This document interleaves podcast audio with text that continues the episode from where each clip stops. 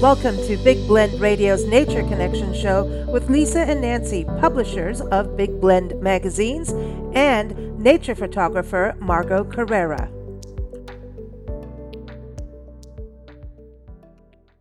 Welcome, everybody. Thank you for joining us here on our four part series of Big Blend Radio's Nature Connection show, focusing on nature destinations across the country and around the world. This is our fourth and final episode in this specific and special series.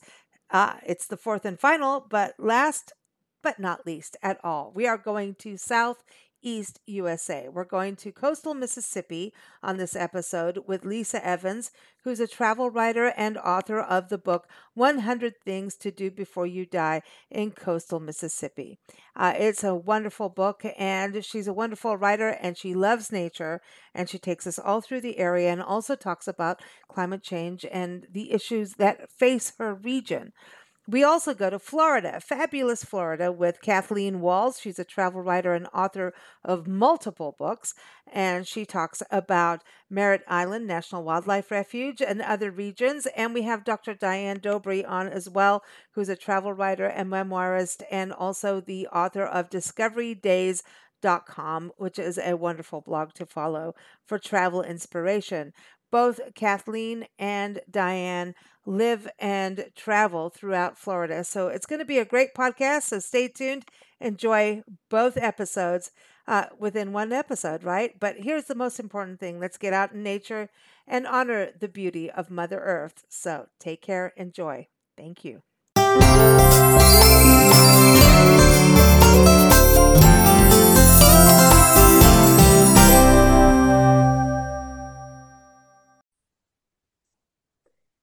Hey, everybody, you know, we're continuing on with our segments or our episodes on here on Big Blend Radio with our Nature Connection show, focusing on nature destinations, experiences you can have to go out in nature, to connect with nature, and then hopefully from there save nature. And Lisa Evans is back on the show. She's on Big Blend Radio frequently. She is a travel writer and author of 100 Things to Do in Coastal Mississippi Before You Die. So you know what she's going to talk about today, right? A little bit of coastal Mississippi. You can follow her on her website, writerlisa.com. That's in the show notes. So welcome back, Lisa. How are you? Good. How are you? Always happy when there's another Lisa and it's you on the other end of this conversation. This is cool. Coastal Mississippi, um, this is exciting to talk about because the nature to me, Mississippi as a state has different topographies, right? Um, no, not huge mountains, but it does get cold. I have driven through the cold um, through the entire state. Yeah, um, it. I mean, the the north. I, I'm on the coast, um, so it doesn't get as cold. Although I will say, this past winter we've had a we've had a, a bit of a cold stretch, um, you know, for three four days, and that's about all I want anymore. Um, but yeah, it does get cool. Like even tonight, we've got it's kind of dreary. It's rainy. Um, it's going to be in the probably mid to high 30s, so it does get cold it doesn't get you know like northeast or or you know that kind of thing cold but for the most part we're pretty temperate yeah and you i mean everyone listen to lisa's accent she's not from mississippi no, and so not. you know she she knows real snow stuff right um, oh yes snow and cold do. I, I yeah. yeah. and this is you know as much as I complain because I I have acclimated to the weather I will say um, so my blood has thinned and, and I do, you know, whine a little bit when it gets below 50, but um, then I have to, you know, pinch myself and remember what it used to be. So, well, I mean, yeah, but, yeah. But, the, but if you think about the entire state, I know you represent coastal Mississippi. She's adamant mm-hmm. on this, but the whole state of Mississippi, it does change up. Like if you do the Natchez Trace Parkway, which we've done parts of it, but I want to do the whole route in one thing, you know, um, you're going to go through there's like prairies and lagoons and swampy areas and then you get out to the coast and your area is so interesting because you've got like lagoons and wetlands and the ocean and i think that's what makes it just this extra magical paradise and at the same time you still have forest and that's what i wanted to say about like these you don't necessarily have mountains but you can get cold and you do have forests and you do have these different topographies even on the coast right We do. Um, most of the things that we have on the coast are are obviously water related between the bayous and the Mississippi Sounds, Mississippi Sound, which is actually an estuary, and then 12 miles out is technically the Gulf of Mexico. So we that's that's kind of all water related. We have bayous and marshes and rivers and and all kinds of fun things. So we have both saltwater and freshwater. So that's you know that's kind of interesting as well as you go into North Mississippi, yeah, you're going to get the snow and I mean there actually is snow in Mississippi. It's like from I would say I think Hattiesburg north, mostly you know mm-hmm. Jackson and then North Mississippi. And the the different thing about that is um, they don't know what to do with it. I mean, we're not prepped for for big snow. So I mean, it's not like we have snowplows and sanders and all of that stuff. So I mean, one inch of snow pretty much shuts a lot. A. Everybody looks outside and goes, "Hell no, uh, we're that, not going out." that and I mean, literally everything shuts down. And here I am from the Northeast, going, "What's wrong with you people?" But you just put on a sweater, yeah yeah i mean but but realistically especially here on the coast because it does get cold we have a lot of water we have a lot of bridges so as everybody knows bridges freeze yep. quickly and yep. if you are not accustomed to i mean nobody's prepared for ice ice is you know one of those things that you know is is deadly mm-hmm. so if you are not prepared and you don't have the equipment to countermand the ice, it actually is better that everybody stays home. So yeah, I mean, Nancy and I did a lot of that in Oregon in places that Oregon was not used to either. So it's kind of you know cool that we're talking about climate because climate change is kind Ugh. of real, wouldn't you think? Um, oh my so god, yeah. There, there's not a doubt in my mind. yeah, climate change has a it's a huge, huge factor, and you can see it. I mean, I can definitely see it just um, from north to south. But even here in the south, even like um, you know our our last summer or this past summer, summer 2023 was just one of the hottest. It was. I mean, I I have gotten used to the hot hot weather here. Last summer, I say I I will say stretched it. So you can tell even here it's it's hot. It gets getting hotter. It it yeah. is. So it it's is. like the midlife thing where, you know, we're getting hot flashes and then all of a sudden we're freezing. Yeah. You know, women.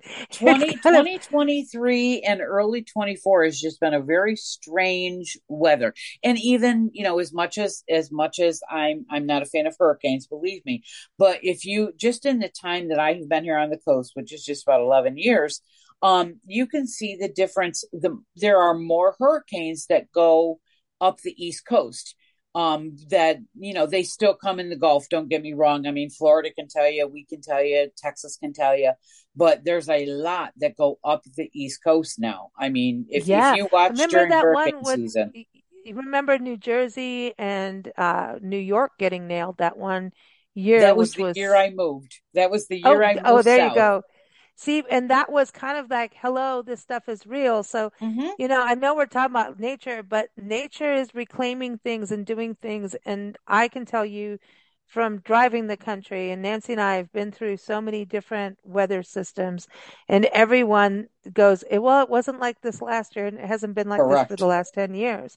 Well, so it's, yeah. it's kind of real, and we can all argue about stuff, but there's no point in it honestly. But you know what, mother, mother, with...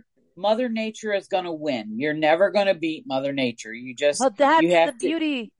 Yeah, yeah. Mother Nature is the win. Yeah, she's going to win, and the reality exactly. is you're not going to understand until you get out in her, like in her territory, which is our territory, and, and mm-hmm. coexist then you start to understand more. There's so many little intricate things that Mother Nature shares and teaches us. You know, um, absolutely. Um, I mean, it, it, some of us look to Mother Nature as God, and other goes like, "Hey, no, God made Mother Nature." So I'm not getting into that war either. Correct. But the reality is, hey, this is all connected to us human beings, and you know, the more we get out, the more we understand, and the better we can coexist and understand and handle things as mm-hmm. things get a mm-hmm. little wonky. Um, being in Mississippi too, with hurricanes and things like that, are are you feeling like wow, this whole conversation went off on a different tangent, didn't it? It's all good. Th- th- This is the nature connection, right? We can do what we want.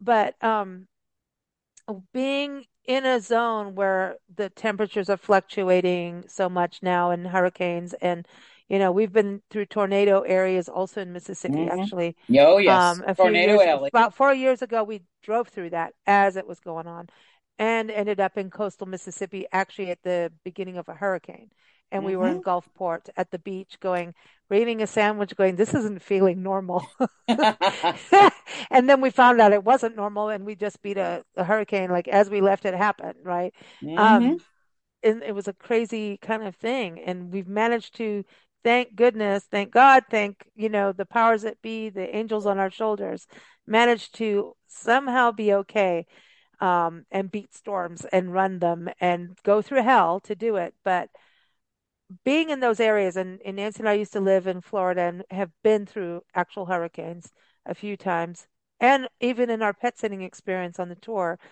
um, gone through some, but not bad. Uh, hmm we were lucky where we were. Scary, electricity out, all of that kind of stuff. It's the actual aftermath that is worse, depending. But are you feeling like your cities and, and communities are looking at climate change to be real? That's what I wanted to ask about this as these Um, things are happening, or is it this still conversation that needs to get a bit a, a bit louder, maybe, or a bit more real? I would I I guess I'm kind of fifty-fifty on that. Um Mm, I see that there's a portion that is going, "Hey guys, you know, this this stuff is it happens for a reason and we need to do this this and this." But then you've got the what I'll call old school people that are like, "Oh no, climate change isn't real. It's, you know, all all this that and the other thing."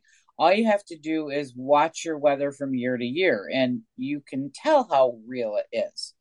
Um, but I, I would say that people down here, I, um, most of us have learned that, you know, during the summertime, especially during hurricane season, you watch the weather very closely and you listen. I mean, Mm, um, it's not always 100% accurate, but no. better over, better, better to be over prepared than under, I guess. Yeah. I mean, we were in Arkansas last year in the summer and went through a string of storms. I think, I don't know if you were coming on a show during one. And I mean, we were like, sorry, we're out, we're out, we're Yeah. out. The, the, the electricity of the lightning, there was this like ribbon lightning or something like, it was just like, it was hmm like a blanket of lightning hitting us where we were, and you could feel it hit the ground. Well, And um, it was yeah, I, traumatic. And we had three tornadoes in one night, you yeah. know, and and stuff like spring, I will say spring storms in the South are very, I mean, if you like to, if you're one of those people that enjoy watching, you know, I the do. storms and the storms roll in from the water, um, we we get some pretty wild storms in the spring, I will say. And, you know, if cool. especially if they're out over the water and you're just sitting there and you're watching the the lightning and and exactly what you're describing i mean it's real those lightning bolts are like you know it's like cartoon characters it's like so But it it's but it's real. Okay, so this oh is a whole other nature connection. Honestly, exactly I think I like that we're talking about this is completely different because the weather is the most humbling thing.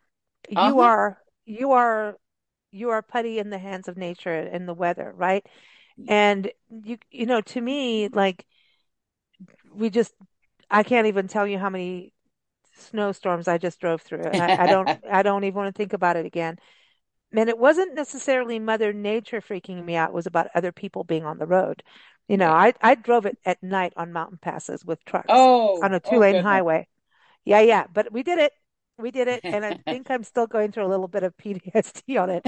Like, no kidding, no kidding. These guys are trained. I'm not, and um, but it is about being 100% aware. But like at the same time, I'm like, holy crap, this is so cool. Look what yeah nature's doing, you know? And then all of a sudden you get out of it, and the next morning you're seeing little Western towns all snowed in that haven't seen snow for like two decades. And it's like, wow, this is so cool. And then next thing you know, you can't get to where you are and you're detoured all the way from Kingman, Arizona to Tucson to get to Lubbock. You went down to go up because everything is, you know, and then we went through rainstorms. But I am one of those people, and I think a lot of us are where you you get sucked into nature and uh, and the weather stations, right? hmm And when we were in Arkansas, you know, the lady we were pet sitting for said, "You've got to watch the uh, NASA." And she says, if you don't do that, you're you're screwed. You're it's not right. They are the most accurate person at like or entity, right? It's not a person, but Well, yeah, that's the satellite. they are And then NASA, you would hope so. Yeah, and then everything goes from them to the other places, so there's a delay. This is the correct one. And I have to say, she's really right. There is a two hour delay from what I've learned, a one to two hour delay almost in going from the NASA thing to the actual or the the weather thing. Maybe it's NASA weather, whatever. The main, the real science people doing Yep, it yep. Versus In going to the website, the is it other websites. You know, I'm no, yeah, yeah. You, you you go to the real ones, right? Yes. The people that are doing it, and you're going to get it a little quicker, and you have to learn how to watch the radar, but that's so cool Uh-huh. versus, you know, and so that's part of it. And being in these storms, like, you know, we're going to Tucson in July, and we used to live in Tucson, and people are like, oh, that's a really funny time to go. But, you know, that's monsoon season. And if you're lucky, you get to see the monsoon storms, which are epic. And it's kind of like being on the beach when you have really big waves that can take you down and you Oh know yeah. you can't, you know what I mean? So it's that hum that humility, that humbling thing hmm that I would say that nature puts you in your place as a human and an it, animal. it absolutely does. But then on the same token, um, if you're if you're nice and you take care of it, it it's just an endless source of beauty. So. Okay, so now going to that. So I know they've been working on this project. Uh, I think we covered this 10 years ago on the show, even before the tour, going from New Orleans all the way across, I think all the way to Houston area, maybe like on and off, right? Where hmm you leave the you leave the wetlands and let the and and repropagate the wetlands basically as a buffer. Especially, you remember Houston had that hurricane and all the flooding happened and Yep. everything. Yep. Yep. That was part of it. So, I, mostly the Houston area and, and that region. So, the reality is, oh, let's have our seaside house. We all want that. We want the Airbnb there. We hmm want all of that, right? We, we do. I do. I mean, come Uh-huh. on. I want the beach cottage. Um, I don't care where what beach it is. I don't want the people beaches. I want the the the nature beach, right? I don't care if it's in Oregon on the coast, you know, with the ruggedness. Well, if it's cold, I don't know now. I have to change my mind on that. But but the reality is this buffer that we're not letting happen, which is nature's buffer, is what's hurting our homes on the inland. And so there is this project of creating this buffer system, basically on the, the Gulf. Let's just say the Gulf, right? That's what it hmm is. And making it more of a recreation area. So people like it's protected for nature, but you can have recreation, which is Yep. always this two-sided thing let's have recreation, let's have nature, but we have to balance it out and be kind and be nice as humans. But if we let nature have habitat, then we're safe on the other side. Now, is that something on your side that you're seeing? Do you have places like that that buffer and help buffer the homes through nature? Um, uh, I I don't know. I I don't know about homes. I mean, there's a lot of there's a lot of urban down here on the coast, but you can go 10 minutes up the area and you know you can be in quote unquote the country. I think a lot of the things we are trying to keep our beach destination, but they are doing little things. Like one of the things that pops into mind, and it's not necessarily home for humans, but it's basically we have a, a big tern population, bir- uh, the birds, Mm, and our beaches basically what they started to do because of course you got erosion and you got the storms and whatever. Um, and of course we have a lot of people because it is a tourist destination, but they've been tr- they've been growing along our man-made beaches. Um, the seagrass and their breeding grounds for terns, and then they block them off. And believe it or not, people are very respectful when the terns are breeding. So they're trying to bring the seagrass back on the beach and in these protected areas for the terns. So the terns will nest and, you know, breed and all of that. And and that actually works pretty good. We have a lot of places here, and we call them attractions for the tourists, but realistically, they have they do great con- conservation. Um, they teach. They're great teachers for you know adults and kids alike about how to respect nature and what to do and and how to, as you say, be good humans. Mm. So you know they they put them off as attractions you know so we can but they also have a very high um, learning conservation this is what we should do this is what we have to do to keep this species or this species or whatever so i will say there is a i th- i think even with all of our casinos and hotels and whatever there's a nice balance of those out there that are trying to keep the um, seafood population and the terns and the sandhill cranes and and all the other birds. I mean, it there are really nice places here that you can go and explore and learn and respect nature as you should. I love that. I love that, and I think it it it has to have that balance of people being part of the nature. And you know mm-hmm. it's part of why we have the wilderness act right that came out over 50 years ago. I think last year was 50 years or 51 years where you can here's your national park but this area is wilderness area and to go in it you have to have a permit and you're on mm-hmm. foot. You're mm-hmm. backpacking. You're not taking your car. You're not doing any of that stuff. It is you are one with the wilderness and whatever happens out there stays out there. Right exactly. right but it's and it's they really limit it. You know people on pacific crest trail and even the appalachian trail understand all of that. And um at the same time we want to have people in it so they understand. And if I, I just do believe if we don't connect it's really hard. I, I think we can't go everywhere. Um, you know we, we just recently did a show on whales for world whale day and we were talking about the fact that humpback the humpback whales were saved by people around the world and across the country even mm-hmm. if they didn't uh, go to the ocean right. and see a humpback whale they saved them but so we can save species, we can do things, but still, if you don't have those steps and those moments in nature, you don't quite understand. it is part of who we are, I believe. Mm-hmm. Do you mm-hmm. feel that? Like when yeah. you go out and yes and and like i said i mean i've always enjoyed nature. I mean i'm I, i'm not going to say i'm a rock climber or uh, um, an adventure hiker, but you know, I'm I'm good with I like going through hikes. And and one thing, uh, you know, my kids are all grown adults with their own kids now, but one thing when we we used to do a lot of camping and you know when when the kids were younger and whatever, and one of the things that was instilled in them at a very very young age, if you go on a hike, whatever you take in, you bring out and you bring out more because there's people that have gone before you that are not respectful. So we would take like extra garbage bags or whatever. And if you saw some garbage, you'd pick it up and you'd bring it out with the stuff that you took in. And mm-hmm. I, and I have to say, my, my kids to this day, they're they all and my grandkids they all go camping and they do the same thing. So I, I think awesome. it has to I think it has to be instilled at a young age that you know this is here for us to enjoy but you also have to respect it. Now, not everybody is going to be like that. I mean, and and you just gotta you just gotta teach them. I mean, even down here, it just popped into my head as we're talking. Um, they there's actually like corporations and community. They what they do is they do beach cleanup day, and there's several of them during the week during the year and it's you know maybe um, this particular corporation and it's their community service so their employees you know, get community service time for going out and basically doing beach cleanup.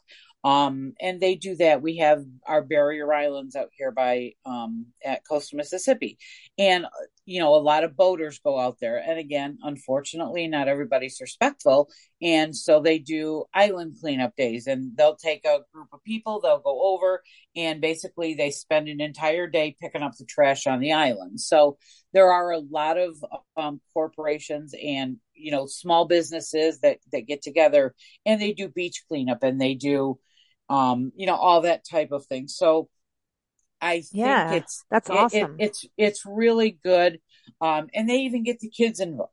Excuse me, See, the kids involved. So yeah, and that's I think where it starts. The kids have to be taught to understand and respect nature. I think the only way I, I don't even think we can teach it to them. It's them understanding it by being in it. I think Well, nature too. does that Yeah. lesson. Honestly, I think it, it is nature that they get, wow, look at this caterpillar. hmm Where where did we get to this point of like, ew, it's a caterpillar? Whereas Yeah. as kids, we were like, dude, that's so cool. You know, Oh, woolly woolly bears. I used to be endlessly flat fascinated with woolly bears. I don't know if that's their I don't know if that's their scientific name. I have no idea, but we no, always no, called them I woolly bears. a lot of times they are the um oh, I have Yes, they predict the weather. They are, you know, no, I've now have no, they're um, I think they're a sphinx moth Oh, that they turn really? into. I don't I, I know. have no d- idea. I just know that you know the orange and black and and there I and I I I could get this mixed up, but depending upon the size of the black on the woolly bear will determine whether it's going to be a, a short winter or a oh, it's a winter. Or, tiger moth. It's a tiger moth. That's what it is. I had to go look it up. I couldn't stand it. I have. Oh, and I love them. I photographed them. Oh The yeah, the tiger woolly moths are cool. Yep. Yeah, they're um Pyroharctica. I I oh no, I can't pronounce it. Isabella. It's an Isabella tiger moth. And and Oh seriously, wow. stop stop and think about just stop and think about that process. You have a woolly bear, a caterpillar, and then several months later, it's a moth or it's a butterfly. I mean, that to me is just like, and I'm like the not, I monarchs, right? yeah Like yeah, putting I milkweed out for the caterpillars, and here uh-huh, comes the monarchs, you uh, know. right, And and what they need is trees. Yeah. trees, you know. So Oh, it's it's you know what is it? The circle of life. that's it. And when kids get it, they get so excited and they'll look at the weird stuff and get awed by it. But it's hmm us adults who go, ew. I don't know. I was grown, I was raised like, ooh. And that Nancy used to watch the, is it plankton, Nancy? The things where you'd, they would multiply these little things in the river hmm Oh, I know what she was talking. She's always talking about them. Now I can't remember the name. They're like little black flat things in the rivers and like leeches almost. And then they would, you could, they could lose their tails like lizards and then keep going. Oh um um um um oh I know oh, You know um what? It, poly oh, what? are uh, Pollywogs. pollywogs. I don't know if that's it. Uh, they're yeah they they transform. Yes, Yeah. I know. I Now I'm looking them up. Now I'm looking them up. See, but that, but this is the beauty of it. Yeah. Oh, yep. That's a tadpole. or tadpole po- pollywog. Yeah, yeah. yeah. Yeah. Those are cool. I mean, to me, like, I, I I think when kids have that lust for life and find something new and go, cool, you know, and then I, at the same time, I was the kid who ate the flying ants and fried them up. They do taste like peanut butter, it's true. But then you're like, why did I do that? I felt bad once I realized, like, when I learned how much work it was for them to be alive, I was like, hmm dude, I sucked. I ate one, you know? So that life, it's so important for kids to understand that way of life. Our friend Cheryl Ogle comes on the show. She's a travel advisor and she talks about people going on cruises, multi-generational cruises to Alaska and then they went off in the in like Glacier and, and Glacier Bay and everything, and kids saw like the a, a whale that was beached on the and dead, Oh. and animal, you know, here comes the the the cleanup crew of you know vultures and all of that pecking at hmm it. So the kids had to learn this. This is the cycle of life, and I'm like, Right. it's so important for them to learn that and under I mean, what a good way of learning about death. I hate to, we're on the nature show talking about death. Here we go. But Well, it's actually, true. I don't. I I mean, and again, I my kids. One of my all time all all favorite kids movies is The Lion King. I and and that's all about the circle of life and how how you how everything goes together and you have to you know um I and that was that literally I think is probably my favorite Disney movie of all time is The Lion King. And that's it. what it's about. I love The Lion King. I could I could sit and watch it for hours. Hey, I lived in Africa, man. That was my childhood and and it's true. You learned all that. You learned it out in the bush if you went out there. But there was a lot of people also in South Africa didn't didn't or Kenya that didn't go out in the bush, but sometimes the bush would come into your house. So, you Yeah. know, Yeah, that you have no choice. too. You better you better know. Hey, listen, in Mississippi and Louisiana and Florida, y'all know that, right? Alabama Yeah. too. Getting Yeah. and Georgia, yeah, it's all coming in. Um, hmm that's going to happen. But one thing I wanted to touch on is some of the experiences with birding. You've talked about the Audubon Center before, and I thought I wanted to touch on that. You talked about the terns. I think that's such a great thing. You know, the Everglades, that's kind of where we started our tour. I was at the Everglades. We saw, you know, alligators and everything, but hmm they were also trying to teach boaters because literally people could get a boat there and just get in, get the keys and go, which is hmm not cool for wildlife, right? They don't understand about Right. manatees and shark, you know, all these things in the water that you could hit. And they were doing this huge initiative to teach boating. And we went on a boat where we were taught how to pull and troll, which of course Nancy and I thought was funny. But um, they were doing things where in this area you need to go down to like 10 miles an hour or totally don't come here because this is hmm nesting birds at the time. I think it was a certain ibis or uh, I think the storks. I, I, but it, there were nesting birds that needed to be able to nest. And um, they were really working on that. It was also about the sawgrass that was in the hmm water, which is the life form for everything. Manatees, everybody's eating on that sawgrass. That's part of that wild landscape. So that was a really cool thing. And it was about birds. But going to your trash thing, we saw a kid dump a uh, can of soda at the Anhinga Trail in the Mm. Everglades, and the parents did nothing. Yeah, that's And well, and and I had to I had the to literally like grab Nancy and walk her to the car Uh-huh. she she was going to go off, you know, I rightly so. I What I she hear you. she did make somebody pick up their trash in Sequoia National Park. Good. Good It was for a kid did something, and she said, "Well, that's not in the Junior Ranger book." Like she did something, and they turned around and cleaned up their trash. She's done that. Well, well, you know, there's so many there's so many ways, and it's very hard. You can't tell people how to teach their Raise kids, their right? kids and how to raise their can't you kids. can't You're do that, but you can do some like things. I don't know. We just have to do something. We have to, there's, we have to be creative. Nancy was creative with the one in Sequoia Park. We were all, they were doing road construction and we're all like stuck there. So I was like, whatever you do, understand we're living with it for the next hour, like hmm literally. And so she was very good. Nancy did, so, she was very good. I thought, you know, hello, that was well done. And she's like, Oh, I'm reading the Junior Ranger book. And in the Junior Ranger book, she's reading it out loud out of the window. We do not litter as Junior Rangers. And all of a sudden, they went and picked up their trash and put it in There car. you go. So I thought that was pretty her. cool. But there's people who clean up the, you know, the adopt a highway signs we all see. I hmm have friends that do that, that clean up the highways, go out there on their own time as volunteers and clean up highways. I think that's a huge thing that we can all Yep. do. But anyway, going back to the Audubon thing, I digressed. I got excited.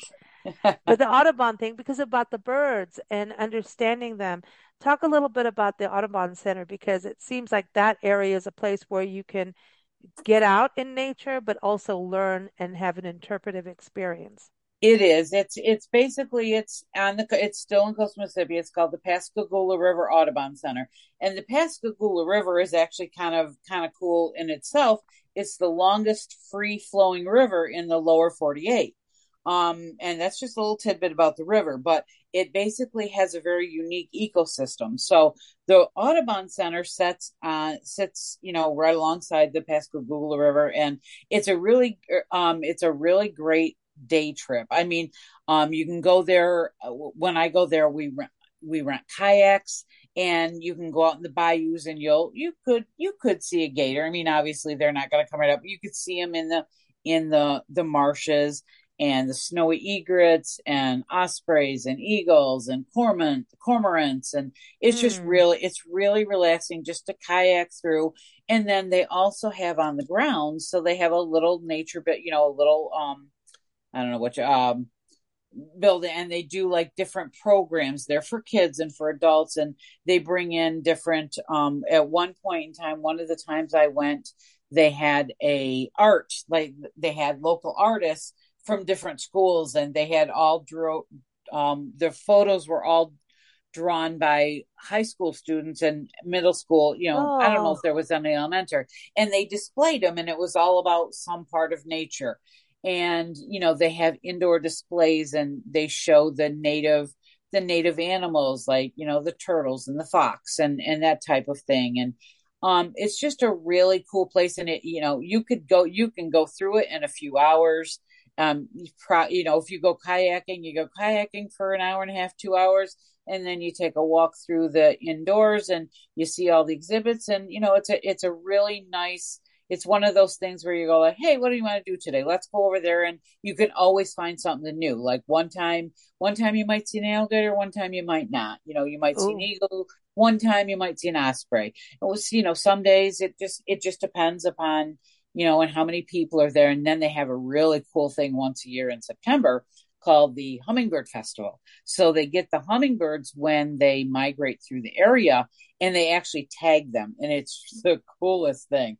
Um, and they show you how they catch them and they ha- and they're so little tiny. I actually got to feel one of them's little heartbeat because they, I, I mean, I say tag, I'm not exactly how they do it, but basically they, they um tag the banding, them so they can yeah. yeah the banding that's it. And that way they can monitor if the same ones come back. I mean you know everybody says if you feed them like we have hummingbird feed i have hummingbird feeders here at my house. I have i want to say three of them and in the spring and the fall when they're migrating through and they're the coolest birds to watch. They, they're just and they're they're the territorial as heck man. They, they sure really are. And it's hysterical. I mean i have videos on my phone where you'll get two or and the may you know you'll get the two or three males and they zip and they zoom and it's it's really fun to watch them um, and then the Hummingbird Festival at the Audubon Center, like I said, they do a whole festival around this and they bring in different exhibits, like they bring in birds of prey. So there, you know, there's local rescues and, and whatever, and they set up and it's just a really fun little family oriented day that you can go out and just just you know wander around. You can take little hikes. They have native plants. You can see it's just it's really a nice day on the festival day and even just for a nice little day trip you know oh you got a saturday free. Hey let's go to the audubon center and just you know go kayaking for a little bit and go in the bayous. And it's just it's really it's really a cool place. I want to go kayaking badly. And just also just i think being on the beach just hanging out on the beach is a way to connect you know. It's well, it's great yes. because you can you can just sit there and just watch you I mean sunrises and sunsets here in, in coastal Mississippi are, you know, beyond measure. But even even if there's a storm, like you can sit on the beach and it can be sunny and you look out over the water and you can see the storm coming. And depending uh-huh. upon how uh, depending upon how brave you are, you you know can stay right there until it, it you know it comes ashore. But it, it is pretty cool to watch. Um, you know, to watch a storm coming in off the Gulf right up into the Sound, and then obviously, you know, but you can see it way far off, and you know, depending on how fast it's moving, and like I said, how brave you are if you want to hang out on the beach till it's right on top of you or not. But it, it the beach is a cool place to to you know just just be, yeah. just walk and just be. I love it. I love it. You've made me want to come back to Mississippi, that's for sure. So, you know, uh, everybody, I've got Lisa's uh, website linked up in the show notes and go check it out, writerlisa.com. Again, her book is 100 Things to Do in Coastal Mississippi Before You Dive. Die, not dive. I want to go diving. We were talking about the ocean. I'm like, let's go.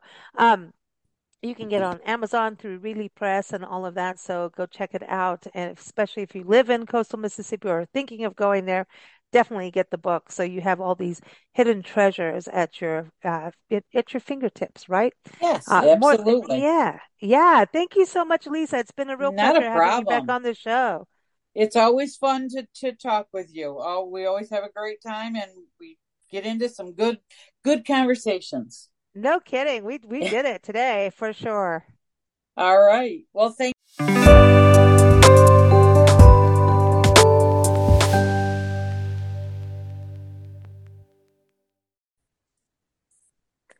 So, uh, everybody, you know, we're doing our Nature Connection show talking about destinations where you can make that connection with nature and really experience the beauty that she has, whether it's scenery or wildlife. And um, last month we were talking with Kathleen Walls and Diane Dobry, both of them travel writers, about the state of Florida. We were celebrating Florida Day, and that podcast is up there. You can just go to youtube.com at Big Blend Radio, or just go to uh, nationalparktraveling.com, and you'll find it there. And um, somehow we got them both together again. They're like the Florida duo that come here on Big Blend Radio. Uh, Dr. Diane Dobry, you can go to her website, discoverydaze.com. That's D-A-Z-E, discoverydaze.com. And it's also Discovery with a D on the end on Facebook. And for Kathleen, she's an author as well as a travel writer. You can go to AmericanRoads.net uh, for her stories and then for her books. And she's written so many about Florida and the Wild Coast and nature. Uh, go to katywalls.com. That's K A T Y. So welcome back, Diane. How are you? I'm doing well. How are you? Doing good. Doing good. How are you doing, Katie? I'm doing well also. Hey, I think we're going to have to start a Florida show with the two of you. I don't know what's going on here, but um, it just happens this way, isn't it? that we're going to cover Florida together again, but this time we're going to be really focusing on a nature connection. And uh, Katie, you've been on our show before talking about um, different wildlife areas, and you know, Nancy, you and I have a thing about kayaking and being out in nature and kayaking with alligators sounds like a fun thing for us. But um, today I know you're going to be talking about one of our most favorite places in Florida, which is Merritt Island, a national wildlife refuge. And you've got a, everyone, the links I keep telling you about uh, are all linked in the show notes as always. Um, but you've also got a tour guide you wrote about it. And everyone, you can go to tours number four mobile.com and look for the Merritt Island National Wildlife Refuge book that Katie is a co-author of. And that is up in the show notes as well. But it, this, this is right outside Titusville, right? And connected to Cape Canaveral for people it if they're going to that national seashore.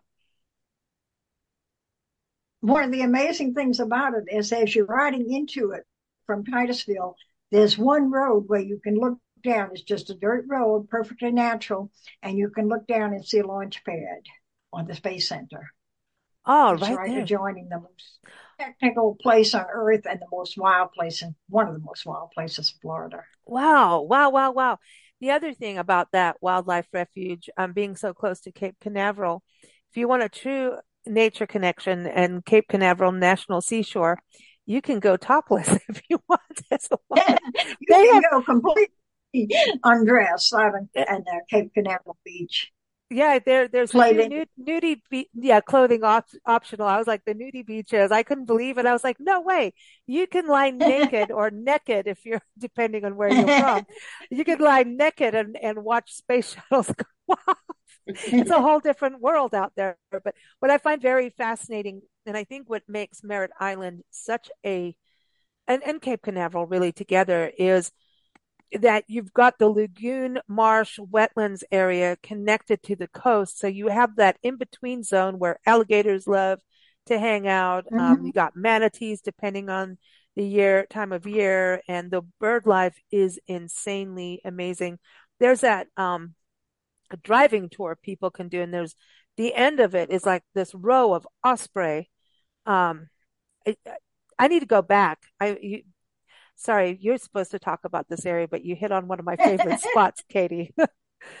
it's a beautiful natural place. It's one of the most beautiful places I think in Florida, and certainly has some of the most nature. Mm. Every kind of bird you find your sandhill cranes out there, your whooping cranes, uh, egrets, um, and then other wildlife that, of course, like you said, the alligators. At the time, I would say once it was mating season, and the manatees were swimming around and um, it was really hard. I got a few pictures of the manatees, but they were a lot more interested in one another than the people.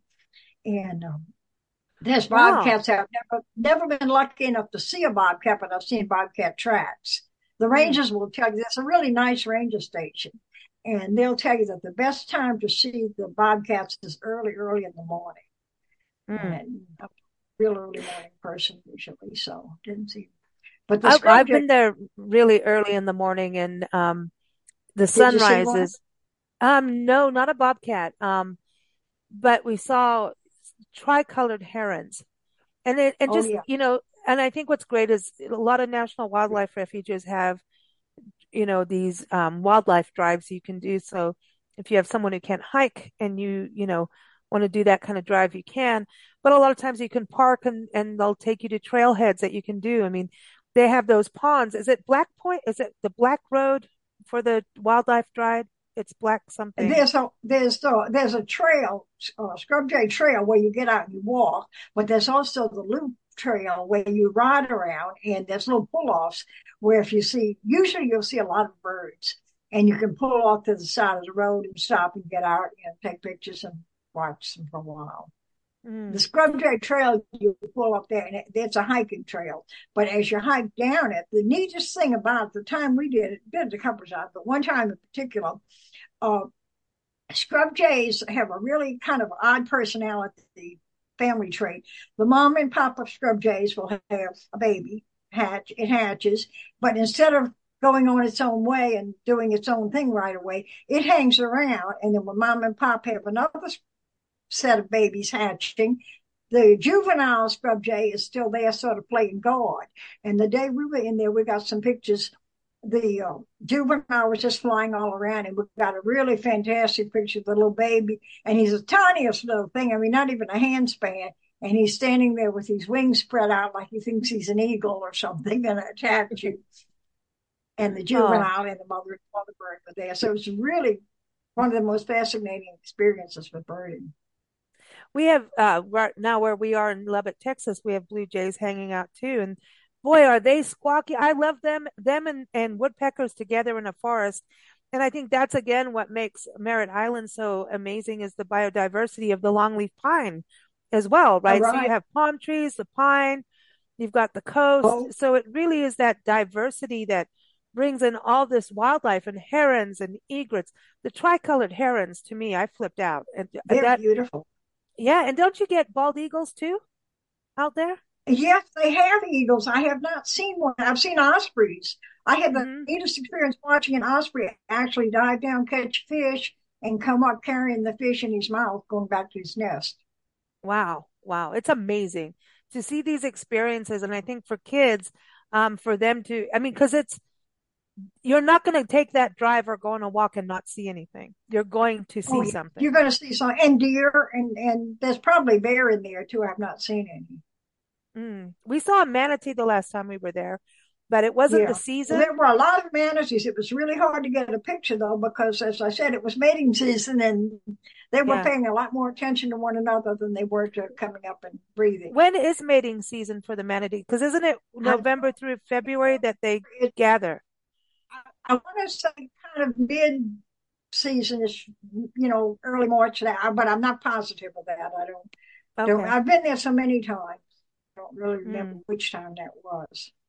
Well, I want to go to Diane now because Diane is taking us to uh, some springs, Rainbow Springs, Homosassa Springs, and uh, also Juniper Springs. So um, that's one thing about Florida, especially you know going through the Panhandle all the way kind of the northern and into central uh, Florida. These springs are like Wakulla Springs is one of my favorites too. Um, it's just these turquoise water, clear, and depending on the manatee season, sometimes you can see them, but it's again this biodiversity that happens. And I think last time you were on the show, Diane, you were talking about the luminescence um, springs. I don't know if I'm even using the right word. Yeah, I think that was Indian Indian something. I have a friend, a, a person I worked with, um, and she runs that kind of tour group. Um, I think it's Indian Springs. Um, yeah, I have it in front of me. But when yeah. I I lived in, in Citrus County for a, in 2016, 2017, and I worked as a as a, a stringer for the local paper so during the summer, when there's no education stories to write, they'd send me around like, "Oh, go to Juniper Springs, go to Rainbow Springs, go go here, go to Kanapaha, in Gainesville." So I wrote. I I didn't even realize I wrote about ten stories about the wildlife areas there. So and the That's birding neat. and everything. And and with the blue with the blue the scrub jays, that's something you're saying that these springs also have them all around as well, right? Yeah, and in fact, um, Homosassa um, Wildlife State Park has a has a, a, walking trail. There's like birds. It's a birding trail, and there's a apparently the Great Florida Birding and Wildlife Trail goes through Homosassa, Crystal River, and um, Inverness, which are all in Citrus County. So if you're a birder, that's like one of the best places and the scrub jays are you know apparently um, they're endangered and they are only seen in florida they're only um, i guess breeding in florida but yeah uh, juniper juniper springs and Rainbow Springs. Juniper Springs is in the Ocala State Forest. Rainbow Springs is in Dunnellon, um, which mm. is north of Crystal River. Um, Crystal River is where this this past um, when ma- the manatees were all coming into the coast to stay warm. Crystal River was on the Weather Channel and everything, and um, Three Sisters um, area was where the manatees gather. But in the Homosassa Wildlife Refuge, they take care of animals that are injured, and mm. especially manatees that have been injured by propellers, because a lot of times the boats are going in and out of the area where they come in from the Gulf. And they have this place where you can walk into um, like a little pavilion and then down, and you can see the manatees um, swimming around through a glass. And they they feed them cabbage. They love their cabbage. So, um, and I think there's a they they have a thing. I believe that you can feed them the cabbage. They'll give you cabbage to do that. And they have a lot of volunteers who know all about the animals and can tell you about them. There's also interesting about the cabbage because it's kind of like kelp and things like that. Those mm-hmm. those you know kind of coarse plants underwater, right? But I'm thinking that's going to create a lot of bubbles in the water. I'm just saying. Oh. Sorry, I had to go there. I had to. Spring water. As soon as I was just like, okay, there's a manatee. I see a bubbles over there. you know. Yeah, they they had actually certain kind of plant. I can't remember what it was called, but they had to replant it because it was getting eaten um, a lot. Mm-hmm. But juniper, juniper, and, uh, grass. What? Oh, sawgrass. grass, I believe. Yes, oh. yes, that's it. That was it. Was becoming depleted, and they were growing mm-hmm. that in certain areas in the water, the sawgrass. But mm-hmm. Juniper Springs and Rainbow Springs, I I really liked because they have they they have pools that are like year round 72 to 74 degrees of the water temperature. Wow. They're open 365 days a year. I think except um, maybe Rainbow Springs is not on Christmas, but they have um, like Rainbow Springs I really liked. Um, they also don't allow any kind of outside um, they don't allow pets in there um, except on the campground they have to be leashed they don't allow plastics they don't allow um, even bicycles and I think it's Rainbow Springs because it does it can or is it Juniper? I think it's um, Rainbow Springs. If in fact if you bring your own kayak or canoe, you have to walk it from 18 foot walk from the parking area to the water because they don't allow any drop offs in the area. They keep it really pristine. And they have a tubing thing that you can tube for like two and a half miles and the water's clear, you know, clear as glass. It's wow, it's amazing, isn't it? When you, when you think about that being so pristine, that crystal crystal clear. I know you have crystal springs too, right? We can't not bring up crystal springs we talk about, it, but it being so clear, it's like if you think it's almost like being at you know like Fiji or somewhere. You yeah, know what I mean? It, it's so clean. Oh man. And so the manatees come out for that, which is amazing. We were in Sylvan and Pitts or something, Sylvan Springs once. We just found it on the side of the road and it was mind blowing to me. You could get the springs part and then the river, which was like almost like a black river. And it was so dark. So you had these just complete opposites of of waterways right next to each other. And Katie, you've experienced that, right? You know it, that that right. They... The tannin makes the water black. Black uh, near Pensacola, because that's the other area. Uh, the there's a lot of the black water rivers. Uh, Suwannee River, and that's a tannin in it from the okay. pine trees. Yeah, I think you haven't even have like a black water or black river refuge mm, or forest Black River, out. Black River State Park up there. Yeah, yeah. And then, Not so Diane, did, did you see that too? At these springs that, you know, here's the crystal blue, you know, see through water. And then around the corner, it's like, how did it get to that? you know, I it... didn't see it, but in Juniper Springs, they don't, they don't take the trees. Like if the trees fall into the water, they leave it there. They don't Good. steer it out. And they, they do have like a seven, I think it's a seven mile, um, wilderness area that there's a three to five hour long canoe and kayak run run and they say if you're dating someone and you go on that run, you're going to know if you can live with them or not because it's so challenging with all the trees and everything and getting stuck on things. But you know, that's important though because they're letting life keep its cycle. You right. know, it, it's the same thing as everyone taking their leaves and raking their leaves up and not letting, you know, it's, it's part of why we are losing our fireflies is losing that habitat oh, really? because we want everything so manicured. And mm. manicuring is not necessarily good for nature, which means that's why you start having pesticides and stuff because you haven't let nature do its mm-hmm. job. Mm. You know, if you let things be natural, yeah, you can have your little manicured areas. Not saying that you can't, right? So people want to have a patch of lawn for kids to play on and things like that. But leave some spaces for if you share and coexist, you know, the birds will come and get the bugs. You know, we were yeah. laughing about possums earlier because we, we love possums and they, the possums eat the ticks. You know, and as we keep taking out these animals, then we end up, you know, Lyme's disease. We've done so many interviews. Uh, Doug Tallamy is a professor and he's written a book the best hope for nature and he's done it for kids and he's got a whole movement calling it's about kids creating a national park in their backyard so mm-hmm. you know so that kids get to witness things like raccoons and the birds and you know it's like oh we're letting nature do its thing fireflies is another thing is you know you take all those leaves away we don't have fireflies and people are like well mm-hmm. we used to have fireflies i don't know why well you're doing roundup you're doing you know, yeah. you're not leaving water. You're taking the dead trees where bugs hide in and then the birds get them, you know, so we're taking away that web of life. So it's, it's, it's so cool to see. But as, you know, we kill mountain lion and bobcat and all these, you know, these key species, well, then the predators are gone from the deer. We have more deer. People get mad about deer in their gardens and deer, you know, and the ticks that's what causes Lyme disease. So there's this whole cycle of what we have done or undone in nature.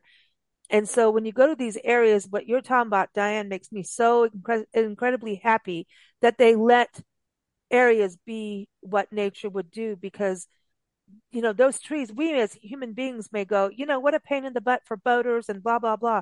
But you know what? That's how nature has it. And you and know something's living it. in there. Exactly. Mm. Exactly. The scrub I mean, days at one time in the 1800s, there were 50,000 of them. Now, Audubon Society says there's only about 9,000 left. And the whole problem is Carl Hiaasen, the Florida author, gets it down. The scrub jays can't vote and the developers can. And mm-hmm. they both like the same habitat, that scrub habitat. Mm-hmm. So who's going to win? Yeah, the money. Oh, money. Oh, uh-huh. Diane, you and I get 10 points. Yes, that's right. Yeah. ding, ding, ding. Yeah, well, but that's in um in Juniper Springs they have um you can camp, but there's bears, and they say, well, we want people to learn to live with the bears, so they have lockers for your food, mm-hmm. so that you know you're not going to attract them to uh to your area. But that that is done most in most refuges, national parks, state parks, um, because if the bears come for food and then then they become the human nuisance and they end up killing the bear, which is unfortunate. You and know, that's their home. That's where they live. If they smell food, they think they can go get it. I mean, we're taking their land away from them and then wanting to shoot them. And there's a law going through which is going to pass Florida Senate any day now, where people can shoot bears in their backyard if they come in their backyard or anything. You know, it's oh, that's sad. That that's a, I know New Jersey went through. We did some shows on New Jersey hunting of bears I mean, they were getting short on bears and bears again is a, is a prime species that is so important. I mean, they eat insects too. People forget that they eat, you know, worms, the grubs. Um, in the fall, I remember just being in Sequoia National Park with Nancy and I hiking this beautiful meadow, Crescent Meadow. It's my favorite place. Talk about a nature connection spot. And you go into the forest from there and we heard this you know, really loud scratching and kaboom, like big kabooms of trees. Well, it was Bear and her mama, her mama bear and her cubs, three cubs. And, you know, we wanted to get photos, but it, we, we didn't because, you know, mama was on the run and you don't mess with that. But what, what they were doing were the bears in the fall before they do their hibernation, which is not a full hibernation.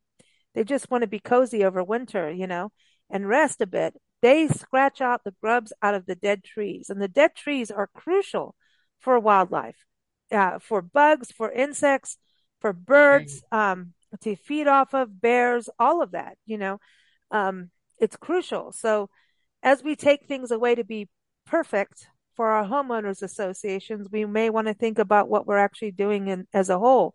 But, um, the bear thing, it's sad because we are, we have encroached on their territory big time on bears. Asheville, North Carolina, people are coexisting with bears in their neighborhoods. Bears come in their mm-hmm. backyards. People learn how to do their trash properly. You can lock your trash so that bears can't get in. There are things you can do instead of kill them. Yeah. Really. Sorry about Florida. That sucks. I did a story and uh, about the Citrus County Eagle Scouts, and one of the things you were talking about all the bugs, they they were building bat um like these I don't even know what they call them. It's almost like a box. Bat the, box, yeah, bat boxes. Uh-huh. And yeah. and they so they would eat the mosquitoes. The Gainesville bat. has that, and and mm-hmm. they have the bat houses, and every night the bats come swarming out and eat tons of mosquitoes. Yeah. See that that's exactly it. You know, bugs do it. Um, bugs are eaten by other wildlife, and if we kill them, then mm-hmm. the bugs are here. Then we spray, and then that also weakens our immune system as human beings, and we get sick. Your mm-hmm. kids get sick. Your pets get sick. So, um, the nature connection. That's the important thing. I think is when you go out in wildlife to see the cycle of life occur. You know, when you think when you see a heron hunt for a fish or a snake Mm-hmm. Man, that always gets me is herons and snakes, how that happens, man. Herons are just, don't mess with a heron. And they will squawk at you if you get in their hunting zone. My gosh, will they squawk and make a noise? But when you see, and, and, uh, like just that example, and you think, oh, wow, I want that water to be clean so that the heron is eating a clean fish and that the fish had a clean life while it was there. That's the point of what we do with the Nature Connection show is hey, if we can keep those places pristine, we can enjoy them. And these, these critters can do what they do naturally in their cycle, not ours, you know? Yeah, keep it balanced. Mm-hmm. Because mm-hmm. we need them too. You know, we all need each other. So it's that coexistence part. Um, so Rainbow Springs, Homosassa Springs, Juniper Springs, are they all like close? Like, so if someone went on a little road trip to Florida, um, yeah, well, could... um, Homosassa is south, and then you go north to Rainbow Springs is Dunnellon, and then um, a little bit northwest northeast of that is um, Ocala, and so it's I would say Ocala's not much more than a half an hour from uh, Crystal Rivers or you know Citrus County. Oh, so it's it's cool. a nice little day trip or weekend you know, trip. There's a lot of hiking trails and kayaking trails in Citrus County. Mm. I, I can't leave this Florida conversation without giving St. Mark's National Wildlife Refuge a shout oh. out. It's one of my other favorites. Come on, Katy. I know you've been there too. It's it's awesome, mm-hmm. isn't it? Yes, yeah. it is. I, the cutest little alligator I've ever seen, just sitting there in the bank, just looking at me. They're cute, and you do talk to them.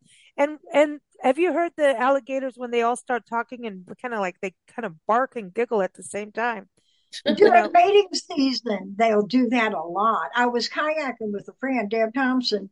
We were doing an RV trip across Florida, and we were kayaking. Uh, rain, uh, not Rainbow Springs, um, Alexander Springs, right near Juniper Springs, and she's from uh, out west, and she's not used to alligators.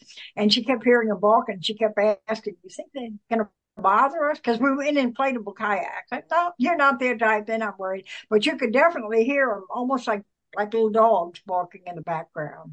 Speaking and of Alexander dogs. Springs is it's like Juniper. It's perfectly clear. You can see down to the bottom. Mm-hmm. Oh, that's neat. So you see the alligators in the clear water? Do they get it? Because you see most of the pictures I see is oh, you can see them the every water. now and then. Yeah, yeah, mostly they they we didn't see any. They would be closer to the bank. They get up on the uh, log. Yeah, they sun, sun themselves I on did, the bank.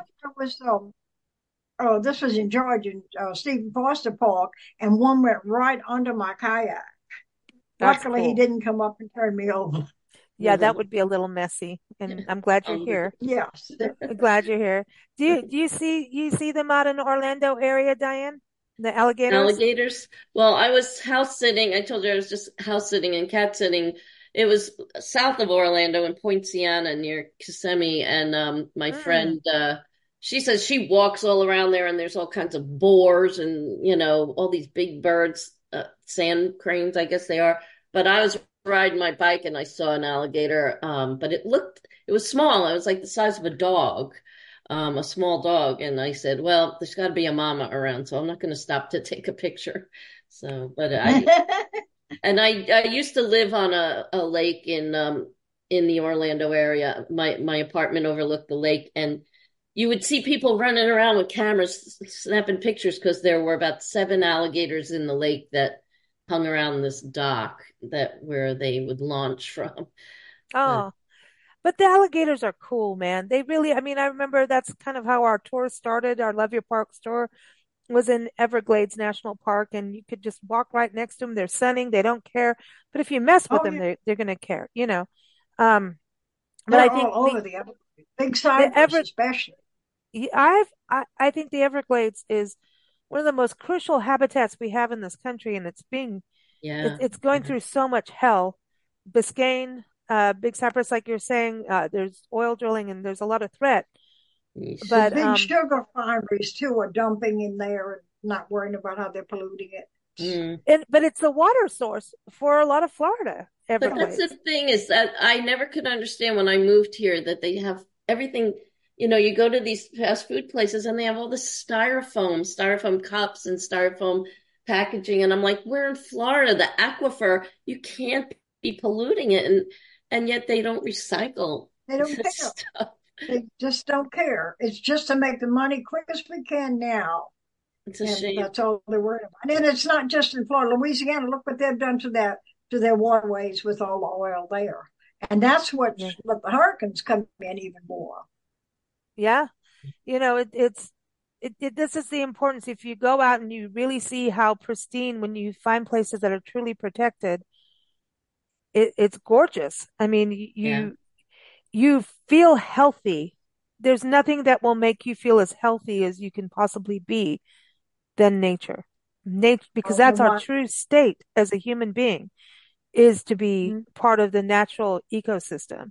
And when we're outside in fresh air, I know you all have to have air conditioning in Florida, right? But when you're out in fresh air and you're part of it and your body starts to connect with it, there it's um you're part of the place. There's a say there's a term biophilia, and I'm probably not pronouncing it correctly, but it is when you are part of the landscape, you become one with it. And it's the most healthiest feeling ever that you could ever experience. And the more we do it, the healthier we are. There's they're they're trying to document about how nature is medicine for human beings mm-hmm. and we've kind of pulled mm-hmm. ourselves away from it so the most important thing we can do is go for a picnic outdoors if that's the easiest thing go for a walk outside go yeah. to a park um, if you do the drive around in the national wildlife refuge try and get out where you can even just to feel that wind you know on, on your face feel it you know and and there's a higher oxygen content when you get out there with all those trees too. Mm-hmm. You breathe you, better. I get absolutely euphorically giddy and weird. I, I can't help it. To be in a place like Nancy and I do a lot as we travel the country, people look at us like, well, you could go to stay at this hotel, this resort. And we do a lot of that. We do. Um, mm-hmm. a lot of bed and breakfast, a lot of hotels, a lot of motels where I can just park our car and not have to unpark, uh, unpack the whole thing. But we're always trying to get to, especially wildlife refuges and national parks, sunrise, because then you have the dawn's chorus. You see the sunrise, you watch and hear. If you, you know, get out of the car and listen, you will hear everybody wake up and communicate and, and the birds mm-hmm. will talk to each other. You can hear the wildlife. You can see the deer start to go out and get their first drink of the day. You, you know, it's, it is something that um it is you really I don't you don't need coffee. I still need coffee, but yeah. you really don't. you, you really don't because there's such an energy from all these species And we like to get there when it's still dark and that crossover happens because you can even hear the bug changeover. It's very odd. And you do get bitten. So yes, you can put things on that don't, you don't get bitten as much. You can wear the right clothes. You can do things, but to witness this and be part of it makes you really realize that you are part of the universe. It is the biggest connection that we have. So, um, when you were talking the, about the trees, I was remembering the movie Fungi or Fung with the how the mushrooms connect to the trees and the ants. Fantastic fungus, yeah. I love that documentary. That mm. was very interesting and informative about nature and how it all works together. It does, and we're part of it, and that's the the point of all of this. This is awesome, ladies. Thank you so much, and and for shining the good light, and then also keeping us aware of some of the issues. Because regardless of styrofoam, regardless of any of the things that are negative, we still have a voice, and we still can choose where we put our dollars. We can vote. We can do things. We can use our social media posts to do good. We can use our voice, use our wallets. So we can make a change. Oh, yes. I'm making a note of this on this bear law. The ones who are voting to let people shoot bears, I'm making a note of the people who are voting for it and against it, and my vote's going to count on that one. Mm. See, that's a good point about. Else, yeah, they, it's where you where you put your yeah. political vote. Is it vote for nature, which is ultimately voting for you? Right. We're all mm-hmm. part of nature. We just mm-hmm. forget that sometime and go chasing that almighty dollar. Yeah. Well, I, I think if Florida could look at what Asheville, North Carolina is doing, they manage the, the, the bears are collared so that they know what bear's doing what and where, but they're not being killed unless there's really a right. problem. Everyone's just kind of coexisting and it's like, cool, there's a bear, you know? So I, I love to see a bear. I've seen very few in the wild, but I do love when I see one. They're awesome. We just saw one recently on our way into Tucson. We hmm. went to Chiricahua National Monument and we were just leaving the park and a bear just stumbled down a cliff and ran in front of the car, ran in front of us. And I'm like, Oh my gosh, it's a bear. And it's a little bear. well, it, they're big, it was big in Arizona terms, but little for, you know, other bears, but cute, you know, just, and when you see those paw print, those pads, it's like, wow. amazing, amazing. Well, ladies, thank you so much, everyone. Again, I've got the show notes. Uh, you can look at the links there to connect with Katy and Diane. Again, it's discoverydaze.com for Diane's blog, and she has all kinds of great travel destinations there. For Katy's books, go to katywalls.com. That's K-A-T-Y, katywalls.com. And for her stories, go to americanroads.net. And of course, keep up with us at bigblendradio.com and our Nature Connection show that airs every fourth Friday. And uh, we will link to uh, articles and books and everything from the show notes. So check it out there. Thank you, ladies. Okay. Thank you. Thank you. Thank you for listening to Big Blend Radio's Nature Connection show. Follow us at bigblendradio.com and keep up with Margot at margotcarrera.etsy.com.